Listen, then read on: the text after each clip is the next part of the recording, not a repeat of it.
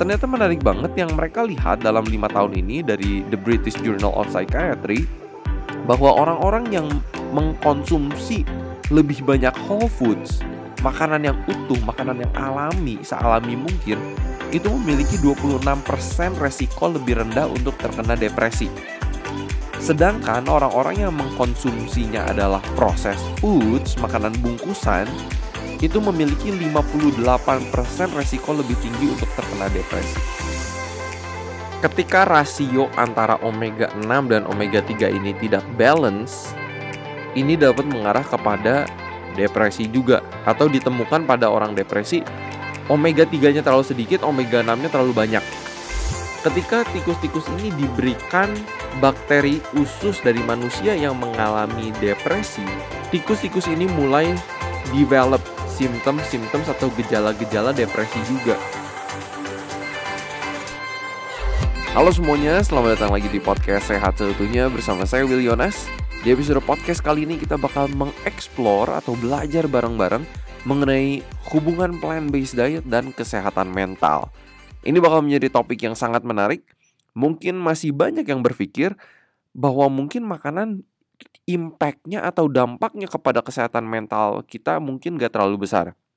Walaupun di sini saya mau buat sebuah disclaimer bahwa hal-hal yang dapat mempengaruhi kesehatan mental kita itu banyaknya banyak banget. Jadi aspek nutrisi ini hanya menjadi salah satu aspek. Jadi kita nggak bisa bilang bahwa satu aspek itu dapat menyelesaikan sebuah masalah kesehatan mental. Tetapi ketika masalah-masalah yang dapat menyebabkan kesehatan mental kita ini terganggu, kalau kita benerin nih satu-satu, semoga itu dapat membantu proses recovery dan memiliki kesehatan mental yang lebih baik. Jadi kalau misalnya contoh, saya mau kasih contoh aja. Orang jadi stres misalnya oleh karena masalah financial. Dengan makan pola makan plant-based diet, ya masalah financialnya mungkin gak bisa terselesai gitu. Kalau misalnya orang ini mau jadi gak stres, mau jadi gak khawatir, ya masalah financialnya harus diperbaiki. Make sense ya kan? Uh, jadi teman-teman yang mempengaruhi kesehatan mental kita itu terlalu banyak, banyaknya banyak banget. Apakah itu pernah kita memiliki trauma, pernah mengalami abuse, apakah jam tidur kita gak bagus, apakah kita memiliki sebuah addiction habit, udah gitu juga apakah orang yang kita kasihi atau cintai itu meninggal dunia, meninggalkan kita.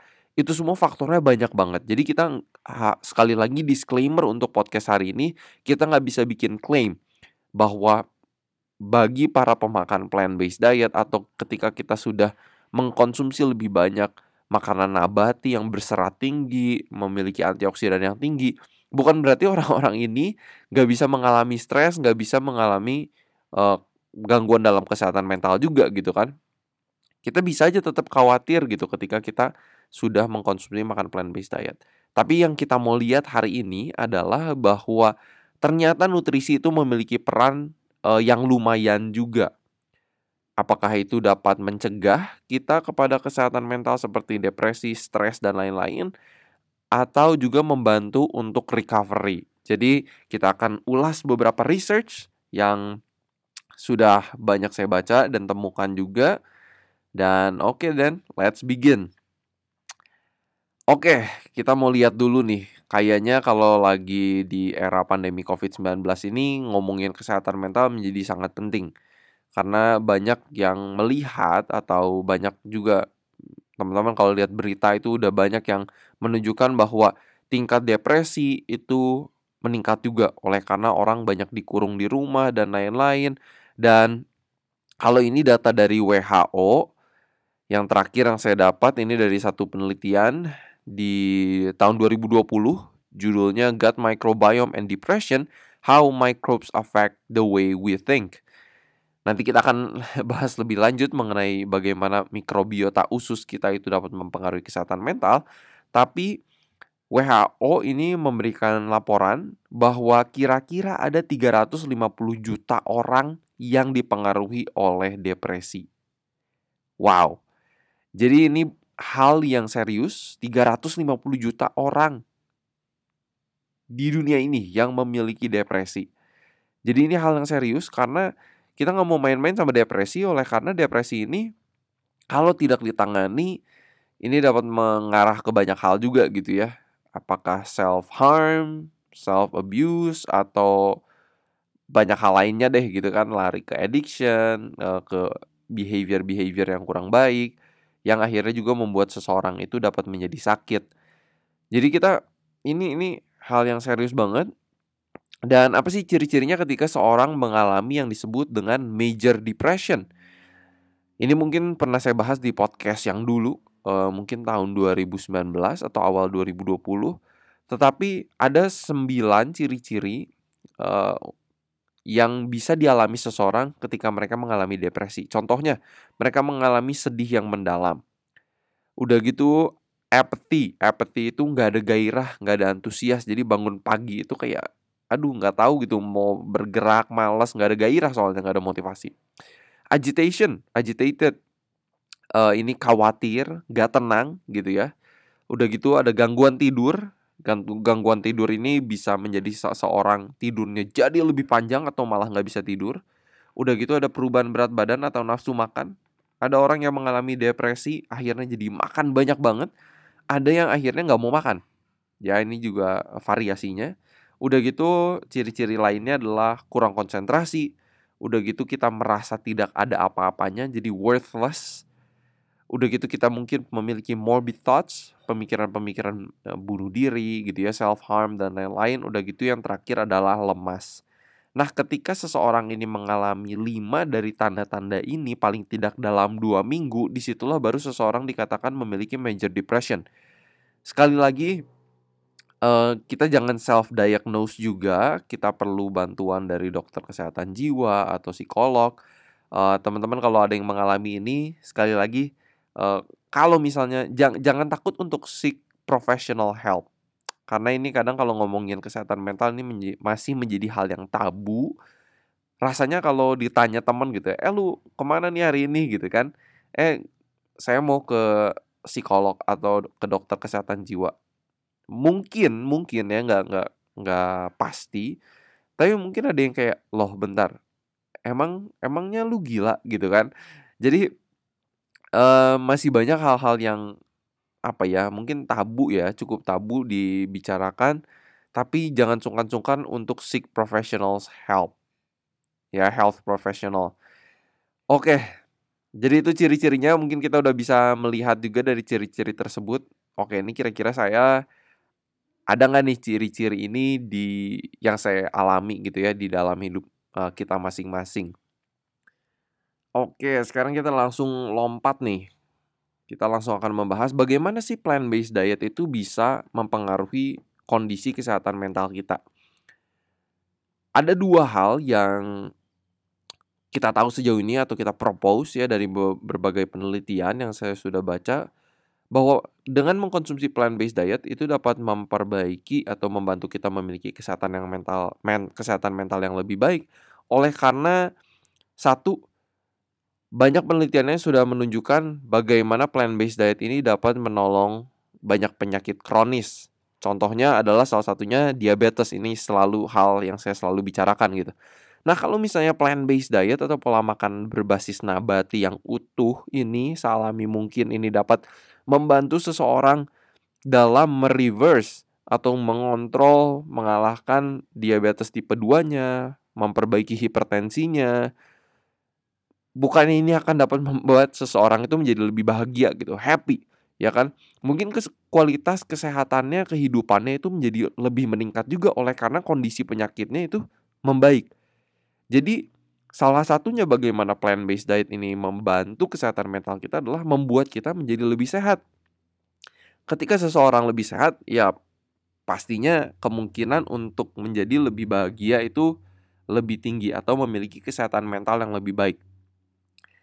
Karena banyak orang yang menjadi down gitu ketika mereka didiagnosa dengan diabetes tipe dua, dengan hipertensi, atau misalnya ada penyumbat, mulai ada penyumbatan di jantung, mereka mulai kayak, oh, mereka mulai khawatir dan lain-lain. Dan itu juga gak bagus gitu kan buat kesehatan. Nah, yang kedua, plant-based diet juga ternyata ini punya efek yang lumayan direct atau efek yang lumayan langsung nih ternyata kepada kesehatan mental kita. Ini yang akan kita bahas juga. Sangat menarik, sangat menarik.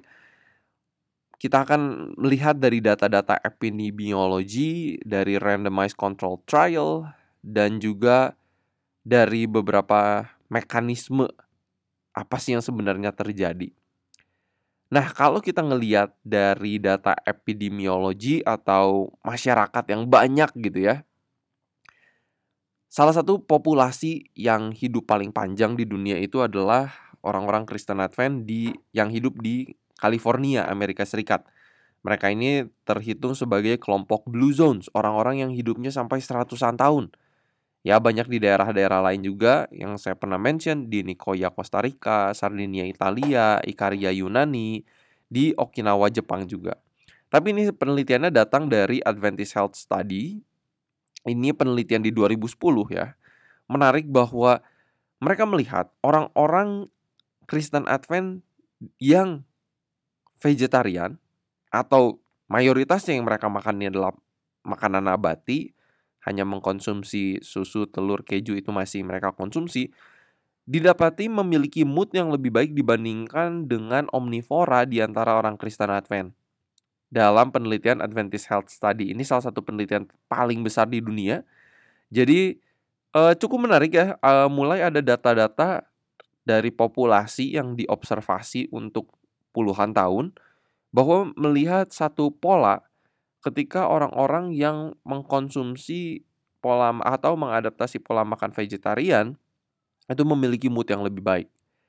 Ini ada penelitian lain juga dari Inggris, ini datangnya, ini penelitian di dua ribu sembilan, hubungan makanan dengan mood. Mereka merekrut sekitar tiga ribu lima ratus peserta, mereka follow up itu selama lima tahun. Mereka membagi menjadi dua grup gitu ya. Uh, ketika orang-orang orang-orang yang lebih banyak mengkonsumsi whole foods atau makanan yang utuh yang alami dengan orang-orang yang mengkonsumsi makanan processed food, makanan bungkusan. Oke. Nah, ternyata menarik banget yang mereka lihat dalam lima tahun ini dari The British Journal of Psychiatry, bahwa orang-orang yang mengkonsumsi lebih banyak whole foods, makanan yang utuh, makanan yang alami, sealami mungkin, itu memiliki dua puluh enam persen resiko lebih rendah untuk terkena depresi. Sedangkan orang-orang yang mengkonsumsinya adalah processed foods, makanan bungkusan, itu memiliki lima puluh delapan persen resiko lebih tinggi untuk terkena depresi. Menarik ya? Jadi e, mulai kita melihat nih, kok ada yang beda nih ketika kita makan makanan nabati yang utuh, sealami mungkin dibandingkan dengan kita makan processed foods, makanan bungkusan yang tidak dihasilkan di pohon gitu ya. Nggak ada kan makanan bungkusan yang ngegantung-ngegantung di pohon gitu kan. Yang ada kan ada sayur, buah yang langsung alami dari tanah, dari pohonnya, kacang-kacangan, biji-bijian. E, sangat menarik gitu ya. Jadi ini ini data yang sudah cukup menarik karena ini dari jumlah sampel populasi yang cukup banyak. Dan sebenarnya kita udah tahu ini juga dari dua ribu sembilan dua ribu sepuluh bahwa secara umum, secara masyarakat ternyata ketika seseorang makan makanan yang lebih utuh, nabati, yang sealami mungkin, ternyata ada dampaknya juga. Tapi kan itu kan data ini ya, mungkin data populasi secara umum gitu. Ada nggak sih penelitian yang udah lebih jelas gitu kan? Oke, kita akan lanjut bahas. Ini datang penelitiannya dari P C R M, dari tempat praktek saya, dari yang dilakukan oleh dokter Neil Barnard. Ini satu penelitian yang mereka lakukan di dua ribu lima belas. Jadi penelitiannya ini adalah mereka mel- mengambil sampel penelitiannya atau melakukan penelitiannya ini di Geico Insurance Company. Jadi mereka pergi ke satu perusahaan asuransi di Amerika, mereka ajarin soal plant-based diet. Jadi ada pesertanya ada dua ratus sembilan puluh dua. Dan ini mereka orang-orang yang sudah didiagnosa dengan diabetes tipe dua. Nah, setelah mereka diajari mengenai whole food plant-based diet, mengenai makanan nabati yang seutuh mungkin, sealami mungkin selama delapan belas minggu, selain diabetes tipe dua-nya itu membaik, yang mereka nilai juga adalah ternyata ada kemajuan dari tingkat kegelisahan dan depresi mereka. Jadi dengan kata lain, tingkat kegelisahan dan depresi mereka ini menurun setelah mengadaptasi pola makan whole food plant-based diet selama delapan belas minggu. Ini cukup menarik juga gitu kan. Jadi, tapi ini mungkin masih dipertanyakan, apakah efeknya ini oleh karena diabetes tipe dua-nya yang membaik sehingga mereka itu nggak terlalu gelisah, misalnya mereka harus suntik insulin atau Uh, jadi gak terlalu khawatir oleh karena penyakitnya juga membaik atau gimana, ya kan? Tapi kita mulai mendapatkan apa ya titik terang gitu ya, bahwa ternyata pola makan plant-based diet ini bisa juga a- atau ada kaitannya dengan kesehatan mental. Nah, sekarang kita akan lihat penelitian yang lebih detail lagi, lebih spesifik ya. Jadi penelitian ini adalah randomized control trial. Jadi orang-orang ini dibagi menjadi dua grup dan mereka diintervensi. Jadi dikontrol banget environment-nya, lingkungannya gitu ya. Ini kalau ngomongin randomized control trial ini adalah apa ya? Tingkat hasil penelitian yang yang tinggi. Yang orang tuh kayak, oh ya ini buktinya kuat nih gitu ya, dibandingin kalau kita hanya me- mengobservasi dari masyarakat umum. Nah, ini menarik penelitiannya, ini datang dari Brazil, saya yakin di sini uh, judulnya adalah A Brief Diet Intervention Can Reduce Symptoms of Depression in Young Adults, a Randomized Control Trial. Jadi mereka ini mengambil anak-anak muda, merekrut anak-anak muda yang sudah mengalami depresi. Udah gitu mereka kasih pola makan, ya. Mereka dikasih makanan, makanan ini mengandung sayur-sayuran lima porsi, buah-buahan dua sampai tiga porsi, whole grains, ya serealia utuh. Udah gitu proteinnya ini yang dikasih lebih banyak adalah protein nabati seperti kacang-kacangan, biji-bijian, tofu ya. Walaupun masih ada makanan hewani di penelitian ini, udah gitu juga ada nuts and seeds. Udah gitu mereka masih dikasih ikan walaupun hanya tiga kali seminggu. Udah gitu ada olive oil, spices, dan yang lainnya. Tapi proses food itu benar-benar diberhentiin. Proses meats itu diberhentiin. Minuman-minuman manis juga diberhentiin. Ini yang menarik ya. Ketika anak-anak muda yang sudah memiliki depresi ini mengadaptasi pola makan yang dibanyakin nih, sayur buahnya, kacang-kacangnya, biji-bijiannya, walaupun sekalipun masih dikasih makanan hewani, ternyata ini tingkat atau skor dari depresi mereka itu menurun dibandingkan dengan yang tidak melakukan perubahan pola makan apapun. Dan hasilnya ini, skor dari depresi mereka ini sudah dapat menurun bahkan hanya di dalam waktu tiga minggu. Menarik banget. Menarik banget, dalam tiga minggu mereka sudah dapat melihat perubahan. Dalam tiga bulan mereka tetap bisa melihat ada penurunan dalam depression score yang mereka lakukan. Jadi, wow, ternyata menarik ya, pola makan ini ternyata sudah dites. Ini penelitiannya di tahun dua ribu sembilan belas, Oktober dua ribu sembilan belas. Jadi cukup cukup baru nih dari Brazil ya. Walaupun emang ini dikatakan oleh penelitian ini di tahun dua ribu sembilan belas. To our knowledge, there is only one other randomized control trial of a diet intervention in young adults which included mood as an outcome. Jadi sepengetahuan mereka, mereka udah cari banyak-banyak literatur di tahun dua ribu sembilan belas ya, ini bayangin, bahwa mereka hanya menemukan satu penelitian lain, randomized control trial, yang melakukan intervensi pola makan pada anak-anak muda yang menilai penilaian dari mood mereka. Jadi sebenarnya penelitian yang melakukan atau mencoba melakukan hubungan makanan dengan kesehatan mental itu masih sedikit. Ini di tahun dua ribu sembilan belas ditulis. Jadi bayangin aja gitu, sebenarnya masih sedikit penelitian yang dilakukan untuk menunjukkan hubung atau untuk melihat, mencari tahu hubungan makanan dengan kesehatan mental.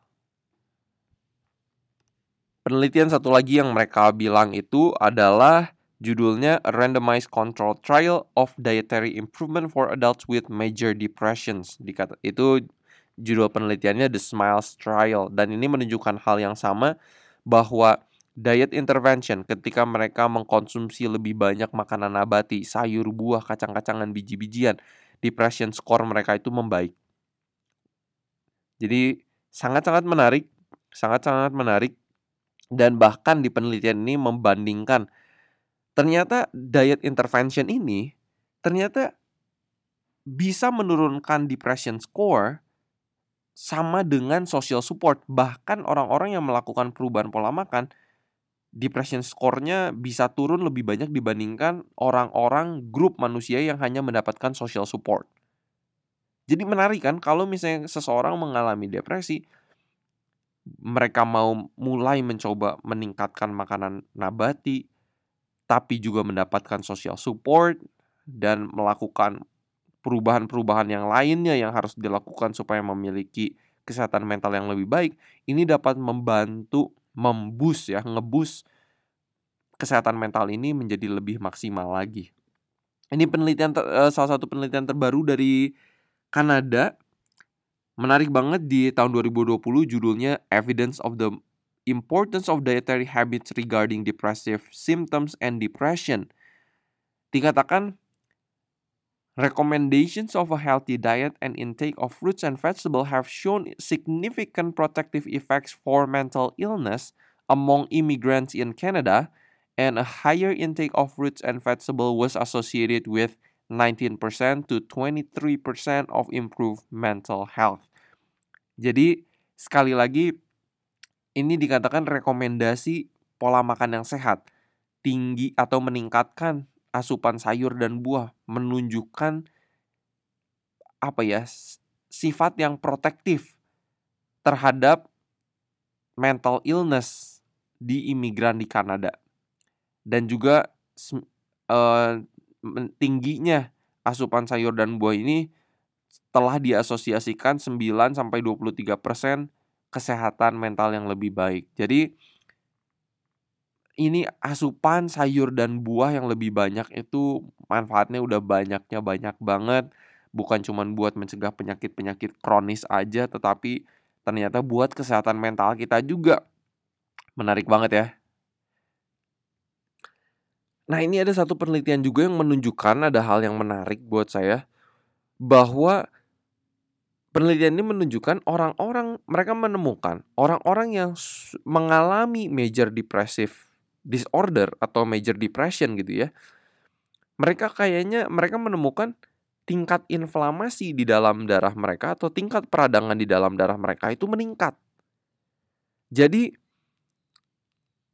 emang mungkin gak di semua ya. Mereka katakan di sini, about a quarter of patients with depression show evidence of low-grade inflammation, and over half of patients show mildly elevated C R P levels. Jadi seperempat pasien-pasien depresi yang mereka teliti itu menunjukkan ada peradangan tingkat rendah yang terus terjadi di dalam peredaran darah mereka, dan lebih dari setengah pasien-pasien yang mereka teliti menunjukkan bahwa ada peningkatan C-reactive protein, itu hal untuk menilai tingkat inflamasi juga di dalam darah, yang meningkat lumayan, ya, mildly elevated. Jadi ada hubungannya ternyata inflamasi dengan depresi. Nah, kalau kita ngomongin soal makanan plant-based diet, makanan nabati, mereka ini tinggi akan antioksidan. Antioksidan ini ini adalah salah satu hal yang dapat menangkal anti menangkal inflamasi, karena makanan-makanan nabati ini bersifat anti-inflamasi. Jadi kalau misalnya orang-orang yang memiliki depresi ini ditemukan memiliki juga inflamasi dalam badan mereka, dalam darah mereka, kenapa nggak coba naikin asupan sayur dan buah, makanan nabati, sehingga itu dapat menurun. Mungkin depresinya akan menjadi lebih baik. Ya. Nah, ini menarik juga bahwa orang-orang yang depresi ditemukan mereka memiliki tingkat arachidonic acid yang lebih tinggi daripada E P A. Mereka E P A ini sejenis omega tiga, ya kan? Ada E P A, D H A. mereka ini omega tiga. Nah, arachidonic acid ini adalah omega enam.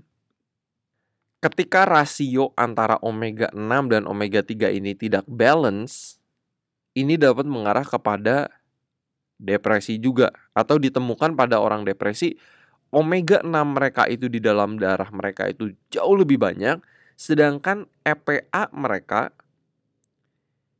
itu lebih rendah. Dan D H A. Jadi omega tiga-nya terlalu sedikit, omega enam-nya terlalu banyak.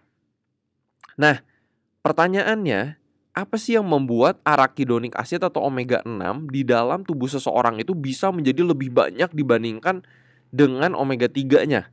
Jadi proporsinya nggak balance ya. Ini arachidonic acid dan D H A E P A ratio. Yang kita tahu, ya ini sekali lagi saya mengutip dari penelitian. Kalau teman-teman ada yang penasaran banget, pengen baca penelitiannya, boleh D M ke kami, kontak kami. Kami dengan senang hati akan berbagi uh, semua penelitian yang kami bagikan di podcast kali ini. Nah, arachidonic acid omega tiga eh maaf omega enam ini banyak pada makanan hewani masalahnya. Dari satu penelitian saya baca, arachidonic acid is found only in animal-derived foods. The main sources of arachidonic acids are meat, poultry, eggs, fish, and dairy foods. Jadi sumber utama dari arachidonic acid atau omega enam ini adalah daging, daging ayam, telur, ikan, dan makanan dairy seperti susu sapi, yogurt, keju, dan yang lainnya. Jadi ini menarik teman-teman, kalau misalnya kita mau rasio atau perbandingan dari arachidonic acid kita itu dengan omega tiga nggak terlalu tinggi, kita perlu kurangin konsumsi makanan hewani. Karena itulah the main source dari arachidonic acid ini. Menarik banget. Jadi buat kita yang mengkonsumsi atau mulai mau mengkonsumsi makanan nabati, kita ini sedang mengurangi asupan dari arachidonic acid, ya kan? Sehingga proporsi antara arachidonic acid dan omega tiga, ya antara omega enam dan omega tiga ini gak tinggi rasionya. Dan itu akan lebih baik kepada tingkat inflamasi.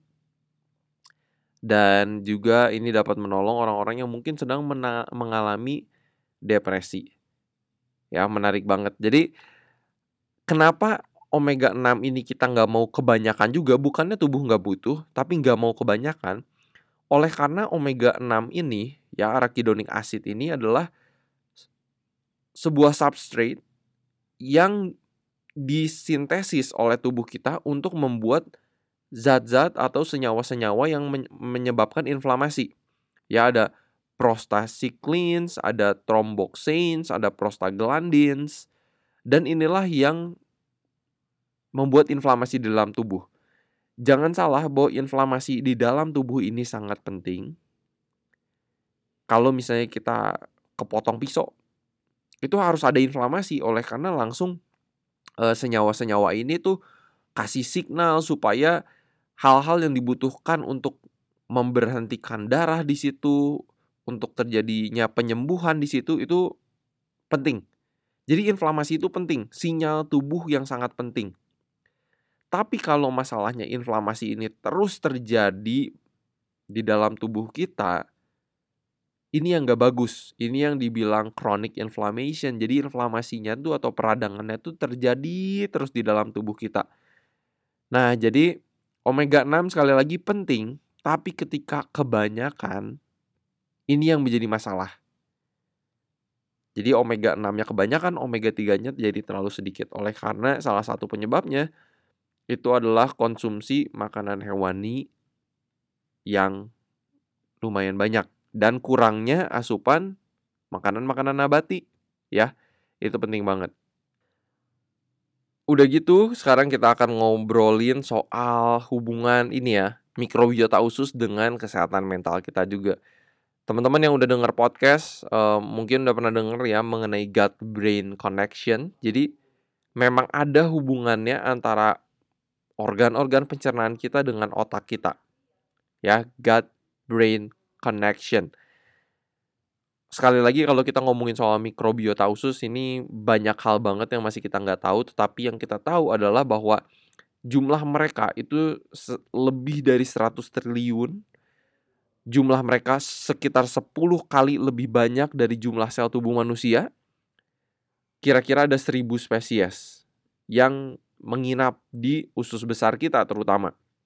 Jadi banyak banget eh, apa ya hal yang masih kita explore, masih kita belum tahu, para peneliti masih belum tahu, tapi ini yang kita tahu bahwa hubungan antara mikrobiota usus dengan otak kita dalam membuat syaraf-syaraf baru, mengirimkan senyawa-senyawa kimia, neurotransmitter itu udah diketahui nih. Ini dikutip dari penelitian tahun dua ribu dua puluh ya, Gut Microbiome and Depression, How Microbes Affect the Way We Think. Jadi efeknya itu ada. Pertama ini diuji pada tikus, ya rodents. Ketika tikus-tikus ini diberikan bakteri usus dari orang-orang dari manusia yang mengalami depresi, tikus-tikus ini mulai develop simptom-simptom atau gejala-gejala depresi juga. Ini kan menarik ya. Dites di tikus bahwa kalau komposisi bakteri yang dikasih ke mereka itu adalah komposisi bakteri dari orang-orang yang mengalami depresi, tikus ini juga jadi mengalami depresi. Nah, ini jadi mulai diteliti bahwa benar, ternyata ini kayaknya ada hubungannya gitu kan. Ada hubungannya.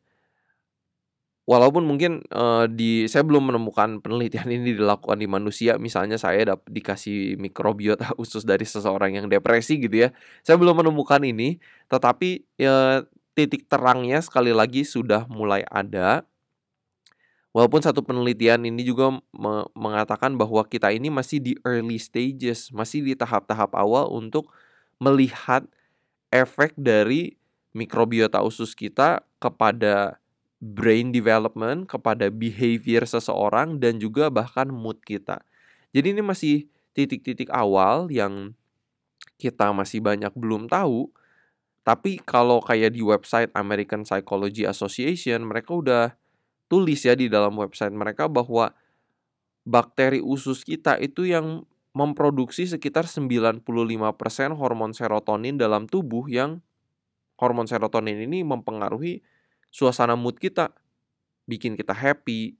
Ini sembilan puluh lima persen-nya diproduksi oleh bakteri usus kita atau mikrobiota usus. Jadi menarik banget kan? Sangat-sangat menarik. Bahkan ini ada di penelitian yang saya baca di tahun dua ribu dua puluh juga, judulnya The Effects of Probiotics and Prebiotics on Mental Disorders, A Review on Depression, Anxiety, Alzheimer, and Autism. Ini menarik. Karena mereka ini menulis sebuah kosakata baru yang namanya adalah psychobiotic.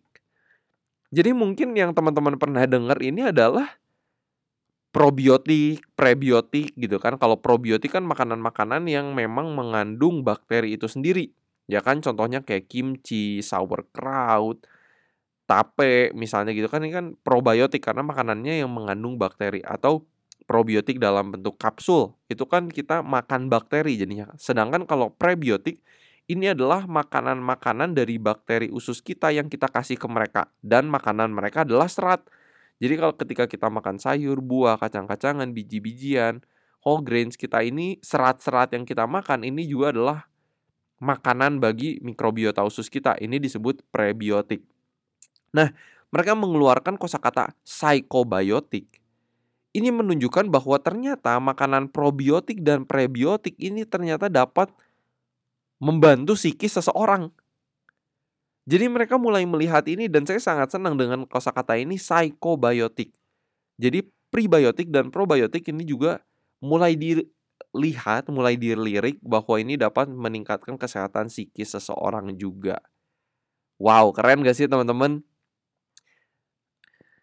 Semoga apa yang udah diulas sejauh ini menarik.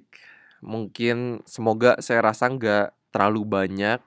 Tapi buat teman-teman, semoga ini membuka wawasan bahwa inilah yang sudah mulai para peneliti ketahui bahwa ternyata pola makan nabati ini juga dapat membantu kesehatan mental seseorang. Walaupun sekali lagi kita nggak bisa buat klaim bahwa ketika seseorang mengkonsumsi makanan nabati pasti akan terlindung dari kesehatan dari penyakit mental, itu nggak uh, bisa ya kita bikin klaim seperti itu. Tapi pastinya salah satu faktor resikonya itu sudah kita kurangi.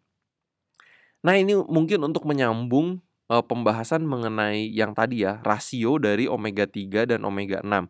Ketika omega tiga kita mungkin sedikit, omega enam-nya banyak karena kita makan makanan e, hewani. Ini salah satu simptom, satu gejala yang dilihat juga dari pasien-pasien yang mengalami depresi, dari penelitian yang saya lihat gitu ya. Nah, mungkin orang bertanya gitu kan, eh omega tiga kan dapatnya bukan dari ikan gitu kan. Gimana kalau kita makan ikan, omega tiga-nya lebih banyak sehingga resiko depresi itu juga dapat berkurang gitu kan. Karena sekali lagi omega tiga ini terkenal banget bahwa ini bagus buat otak.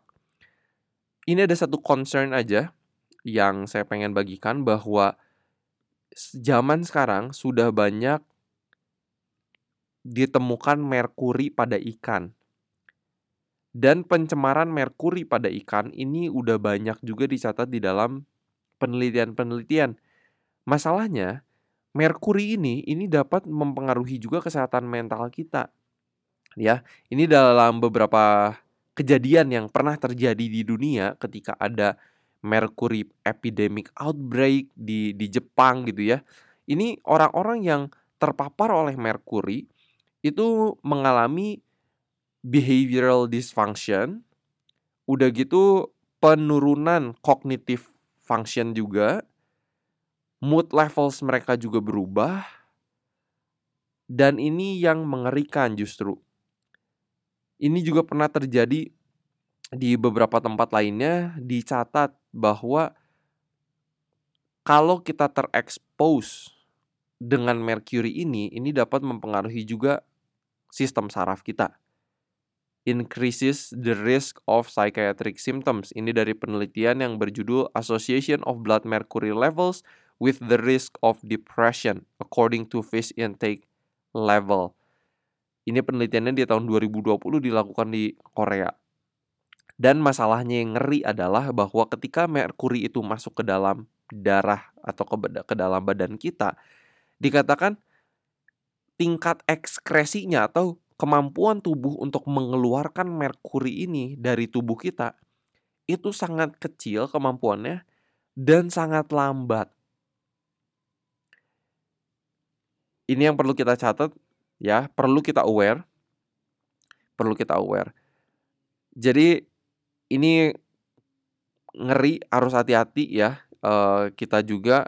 Jadi ini ada satu dari penelitian ini juga menunjukkan ketika seseorang itu mengkonsumsi lebih banyak makan ikan atau makanan-makanan laut, seafood, didapati tingkat merkuri di dalam darah mereka juga lebih tinggi. Mereka menemukan hal ini di populasi di Korea, di Jepang, di Florida, Amerika Serikat, di San Francisco, Amerika Serikat, dan juga di New York, Amerika Serikat. Jadi, Uh, lumayan sampelnya yang mereka dapat gitu di beberapa negara dan di beberapa kota juga. Dan yang lebih menarik lagi adalah mereka lebih banyak melihat ini di kalangan ekonomi menengah ke atas. Kenapa? Karena orang-orang yang memiliki uang lebih banyak ini, mereka lebih mampu untuk membeli ikan-ikan yang lebih besar. Seperti misalnya contohnya ikan hiu, ikan tuna. Mereka ini ikan-ikan yang besar yang mereka makannya, mereka ini predator ikan-ikan yang lebih kecil, ya kan, di laut gitu kan. Nah, ikan-ikan yang lebih besar ini ketika mereka makan ikan-ikan yang lebih kecil yang mengandung merkuri, ini membuat ikan-ikan yang lebih besar ini mengandung merkuri yang lebih banyak. Jadi menarik ya, ikan-ikan yang lebih besar itu kecenderungannya memiliki merkuri yang lebih tinggi oleh karena mereka ini sudah makan ikan-ikan yang lebih kecil yang mengandung merkuri. Ini sudah ada di website dari uh, F D A. Ya, F D A ini adalah uh, lembaga di Amerika yang mengawasi ini juga, Food Drugs Administration. Uh, udah gitu juga ini dari lembaga E P A, Environmental Protection Agency juga dari United States. Teman-teman bisa cek uh, websitenya f d a dot gov atau f d a dot gov. Ini sudah ada chartnya, gambarnya yang mereka buat gitu di website mereka, bahwa ikan yang lebih besar itu mengkonsumsi ikan-ikan yang lebih kecil yang tinggi oleh tinggi merkurinya, ya maksudnya jadi merkurinya terakumulasi pada tubuh ikan-ikan yang lebih besar. Dan rekomendasi mereka saja di websitenya, ikan-ikan besar ini cuman boleh dikonsumsi beberapa kali saja dalam satu bulan. Jadi ini bukan menjadi konsumsi yang sering. Semakin besar ikannya, semakin harus kita lebih hati-hati karena takutnya lebih ada tingkat merkuri yang lebih tinggi pada ikan-ikan tersebut. Jadi teman-teman, menarik banget ya eh, mengenai hubungan makanan dengan kesehatan mental kita. Semoga ini membuka wawasan kita semua. Semoga kita mau lebih mencoba meningkatkan asupan makanan-makanan nabati, mengurangi makanan-makanan hewani, makanan proses, sehingga arachidonik acid atau omega enam itu di dalam tubuh kita nggak nggak menjadi tinggi, sehingga itu juga dapat mengkontribusi ya kepada depresi. Walaupun sekali lagi bahwa banyak sekali hal yang dapat me- mengganggu kesehatan mental kita, bukan cuma soal makanan, masalah-masalah di kehidupan itu banyak. Jadi kita nggak bisa tackle-nya cuma dari makanan, tapi dari banyak hal yang lainnya, kesehatan sosial, kesehatan spiritual, karena itu juga dapat membantu uh, kesehatan mental seseorang juga gitu ya. Hubungan sosial satu dengan yang lain, hubungan dengan orang tua, kakak adik itu juga sangat penting. Baik, itu yang bisa saya bagikan di episode podcast kali ini. Semoga bermanfaat. Teman-teman boleh share ke teman-temannya kalau misalnya ini bermanfaat. Dan seperti biasa harapan saya, semoga kita sehat seutuhnya.